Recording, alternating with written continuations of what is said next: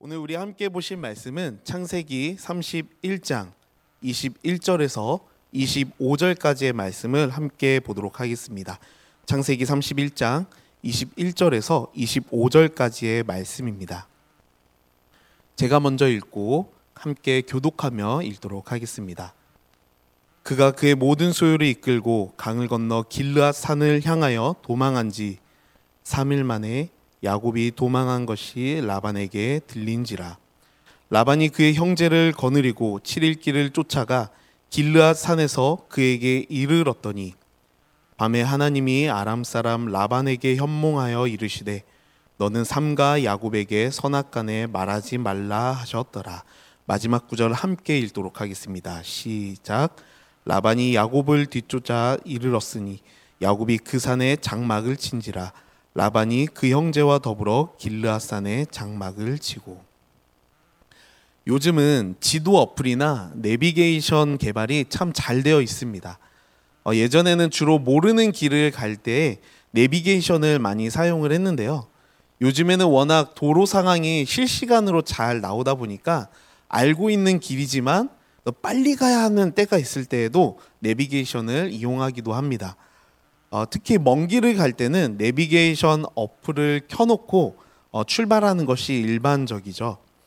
그런데 내비게이션이 안내해주는 그 길을 가다가도 가끔 도로 위에 예상하지 못한 사고가 나기도 합니다. 그럴 때는 다음 안내에 따라 우회하는 길로 가게 되는데요. 도로 위에 갑작스러운 그런 돌발 상황으로 인해 길을 우회하게 되더라도 내비게이션은 가장 빠르고 또 정확한 다음 길을 언제나 우리들에게 알려줍니다. 우리는 사도 바울이 고백했던 것과 같이 날마다 믿음의 경주를 하는 성도입니다. 우리는 주님께서 가르쳐 주시는 믿음의 길을 향해 날마다 거룩의 발걸음을 떼야 하는 것이죠. 그렇기 때문에 우리는 하나님이 기뻐하시는 삶이 무엇인지 날마다 묵상하고 또 오늘 하루 내게 주시는 말씀이 무엇인지 또 새벽을 깨우며 말씀 앞에 우리는 서는 것입니다. 그런데 말씀대로 살겠다고 다짐하며 또 하나님의 백성된 자로 또 그런 삶을 살겠노라고 내가 결단하지만 때때로 찾아오는 방해물들로 인해 우리의 믿음의 경주는 종종 주춤거리기도 합니다.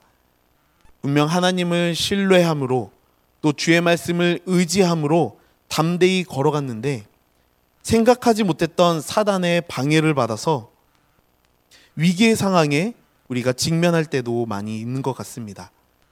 그럴 때마다 우리는 이 모든 상황, 상황들을 주관하시는 이가 오직 우리 하나님밖에 없음을 믿으며 또 그런 상황 속에서도 가장 선하신 섭리로 우리를 이끄시는 하나님만 바라봐야 되는 줄로 믿습니다.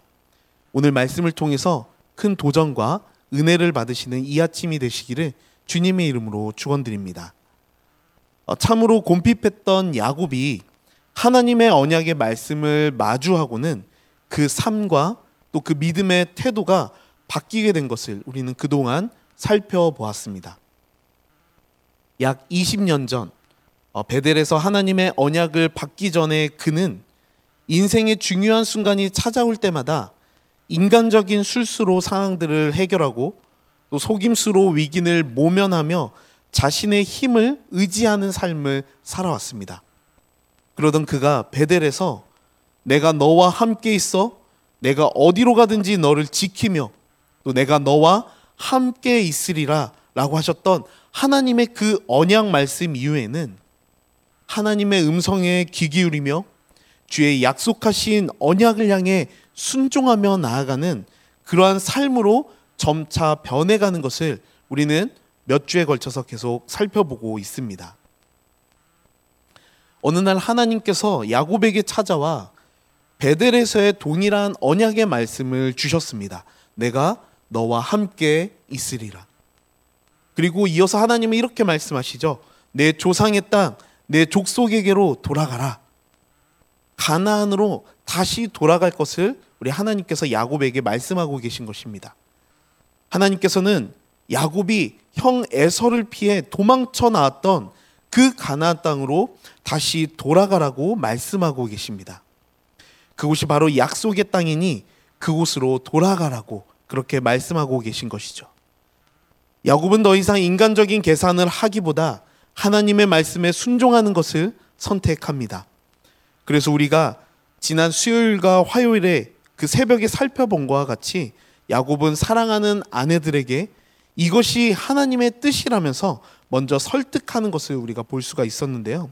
어쨌든 그는 또다시 그 긴 여정에 여행을 떠나야 하겠지만 그는 이제 약 20년 전에 그곳으로 그곳에서 왔던 그때와는 많이 달라져 있었습니다.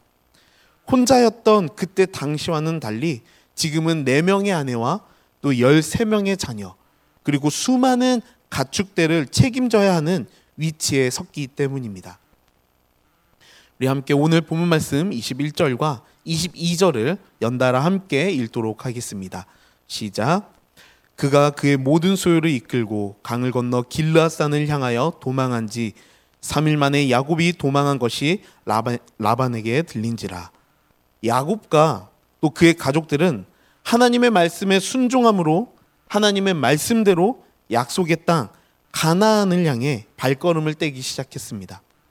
그들은 하나님의 말씀에 성실하게 순종했고 또 과거에는 두려움의 존재였지만 하나님의 말씀을 신뢰함으로 약속의 땅인 가나안을 향해 발걸음을 옮긴 것이었습니다. 사실 한글 성경에는 잘 표현이 되어 있지 않은데요.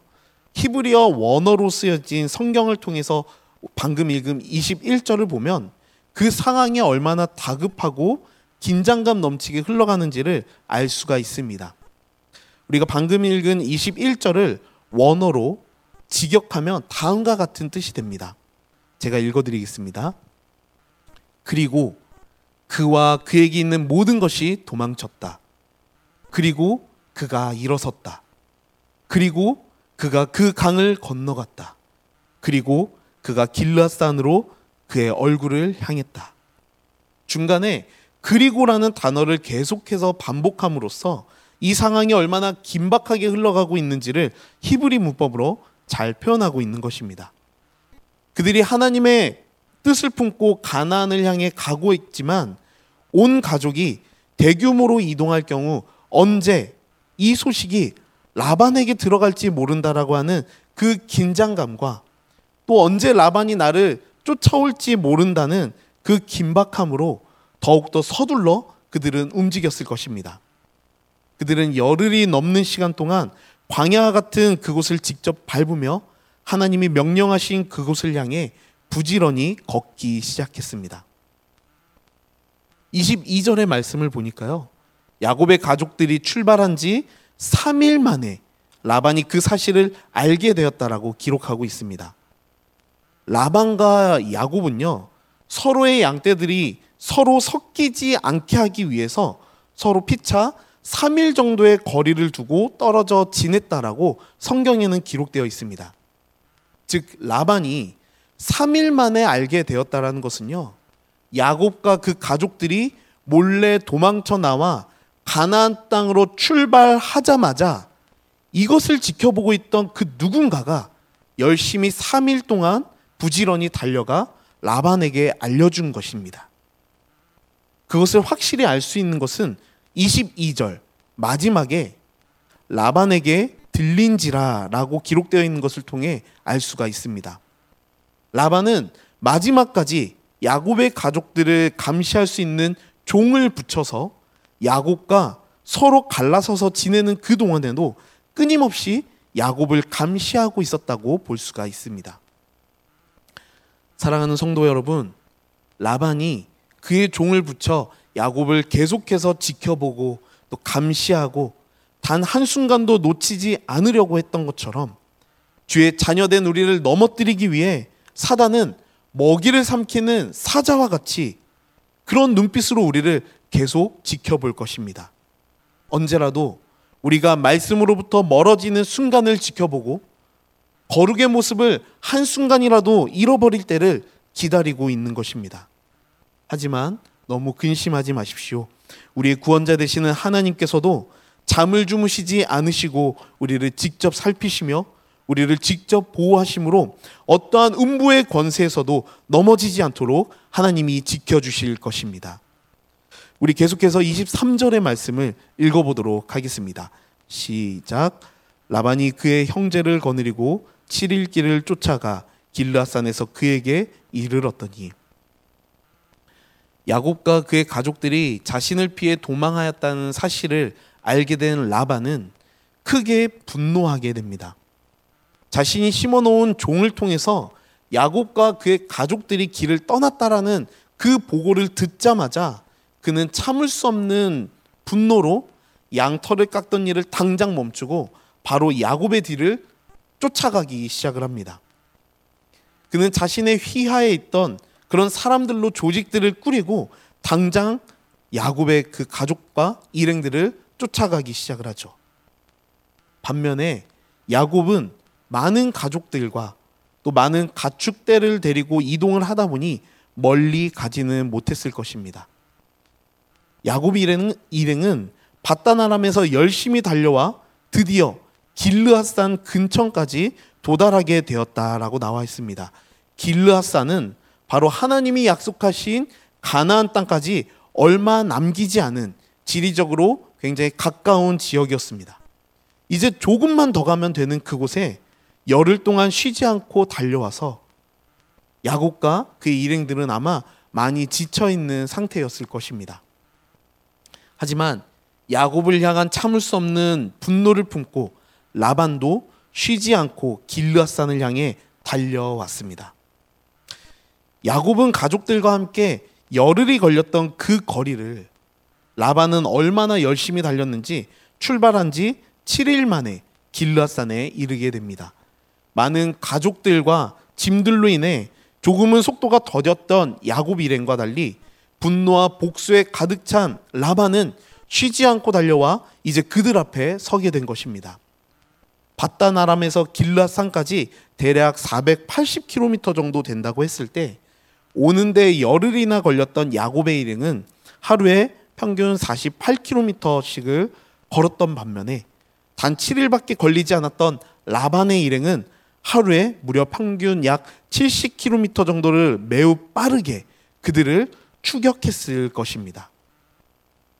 말할 수 없는 분노로 쉬지 않고 달려온 라반에게 야곱의 일행은 이제 잡히기 바로 직전의 상태까지 가게 되었습니다.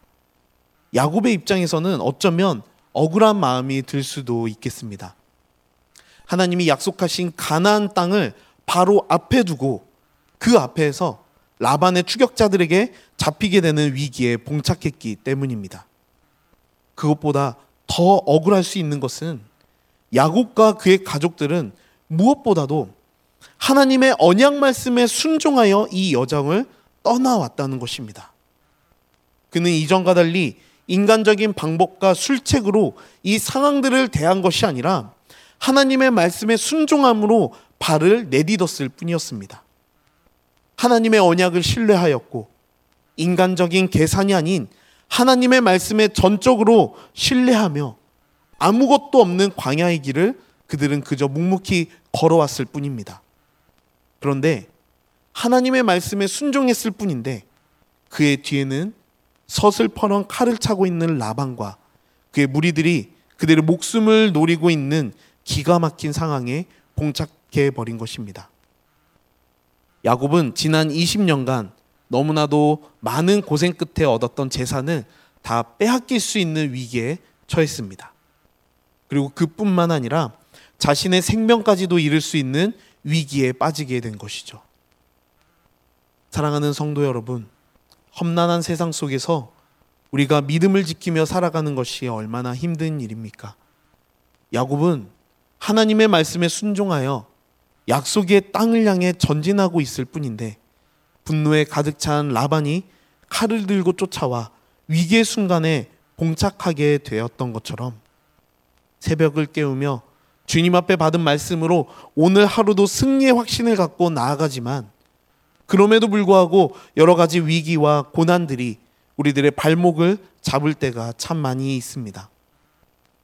우리의 심령 속에서는 하나님이 주신 땅이라고, 하나님이 보내주신 직장이라고, 또 하나님이 맺어주신 가정이라고, 하나님이 허락해주신 소중한 인생의 길이라고 확신을 갖고 살아왔지만, 또 믿음으로 승리할 것을 기대하며 살아왔지만, 야곱을 향해 매섭게 쫓아오는 라반과 같이 나를 향해 엄습해오는 두려움과 핍박으로 인해 무너져 왔던 순간들이 많이 있지는 않으신지요.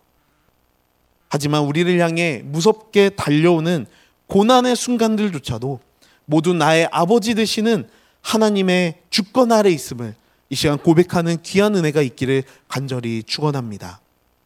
우리 마지막으로 24절과 25절의 말씀을 읽겠습니다. 시작. 밤에 하나님이 아람 사람 라반에게 현몽하여 이르시되 너는 삼가 야곱에게 선악간에 말하지 말라 하셨더라.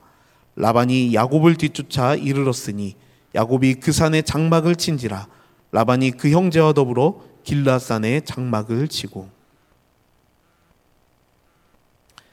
때론 신실하게 믿음의 경주를 잘 달리고 있는 우리들에게 예상하지 못한 고난이 찾아오기도 합니다. 하지만 그 모든 고난조차도 하나님의 허락 없이는 우리들에게 주어질 수 없음을 믿으시는 이 아침이 되길 소망합니다. 그리고 순전한 믿음으로 주님의 길을 걸어가는 성도들을 우리 주님께서 끝까지 지켜주시리라 믿습니다. 불같은 분노로 야곱을 죽이기 위해 쉬지 않고 달려왔던 라반에게도 마찬가지였습니다. 무슨 일이었는지 야곱을 거의 다 따라잡은 라반이 곧장 야곱을 야곱에게 다가가 분노의 복수를 할 수도 있었을 텐데 라반은 이상하게도 바로 야곱을 잡지 않고 잠을 청하는 것을 볼 수가 있습니다. 이것 또한 하나님의 섭리 가운데 있는 줄로 믿습니다. 하나님께서는 초월적인 능력으로 라반의 꿈속에 들어와 라반에게 나타나십니다. 그리고 말씀하시기를 선악간에 말하지 말라라고 라반에게 하나님께서 말씀을 하시죠. 이 말은 단순히 야곱을 향한 분노의 마음을 표출하지 말고 참으라는 의미뿐만이 아닙니다. 내가 야곱을 향해 품고 있는 계획에 야곱이 마음을 돌릴 만한 그 어떠한 말도 그 어떠한 분노도 표출하지 말라고 하는 말씀인 것이죠. 하나님은 때론 우리가 걸어야 할 믿음의 경주에 예상치 못했던 고난을 주시기도 하십니다. 하지만 그때마다 우리가 기억해야 할 것은 고난마저도 하나님의 주권 아래 있다는 것을 믿는 그 믿음입니다. 예상치 못하는 것은 바로 우리입니다. 하나님은 예상을 하실 뿐만이 아니라 우리에게 주어진 고난마저도 결국 선하시게 바꿔 일하시는 분이신 줄로 믿습니다. 사랑하는 성도 여러분, 나는 믿음의 길을 걸어가고 있는데 늘 말씀을 사모하며 또 말씀을 지키며 살아가기로 거룩한 발버둥을 치며 살아가고 있는데 그 믿음의 발걸음을 조롱하듯 주어지는 고난이 혹시 있으십니까? 그 고난마저도 하나님의 주권 아래 있음을 믿으시는 이 아침이 되시기를 주님의 이름으로 축원드립니다.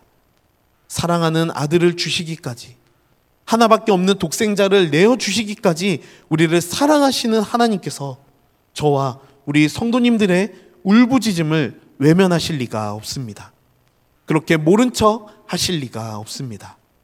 오늘도 잠을 자지 않고 나를 지키시는 우리 하나님 안에서 평안의 하루를 누리시는 사랑하는 새로운 교회 모든 성도님들이 되시기를 축원합니다. 기도하시겠습니다.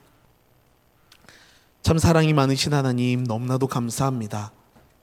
오늘도 우리들에게 주의 말씀을 들려주시고 부족한 우리들을 늘 올바른 길로 인도해 주시는 하나님.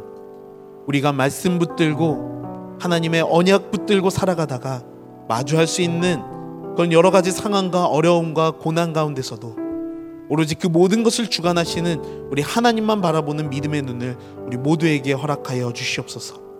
오늘도 그리스도로 말미암아 승리하는 삶을 살아갈 수 있도록 저와 모든 성도님들을 도와주시옵소서. 예수님 이름으로 기도드렸습니다.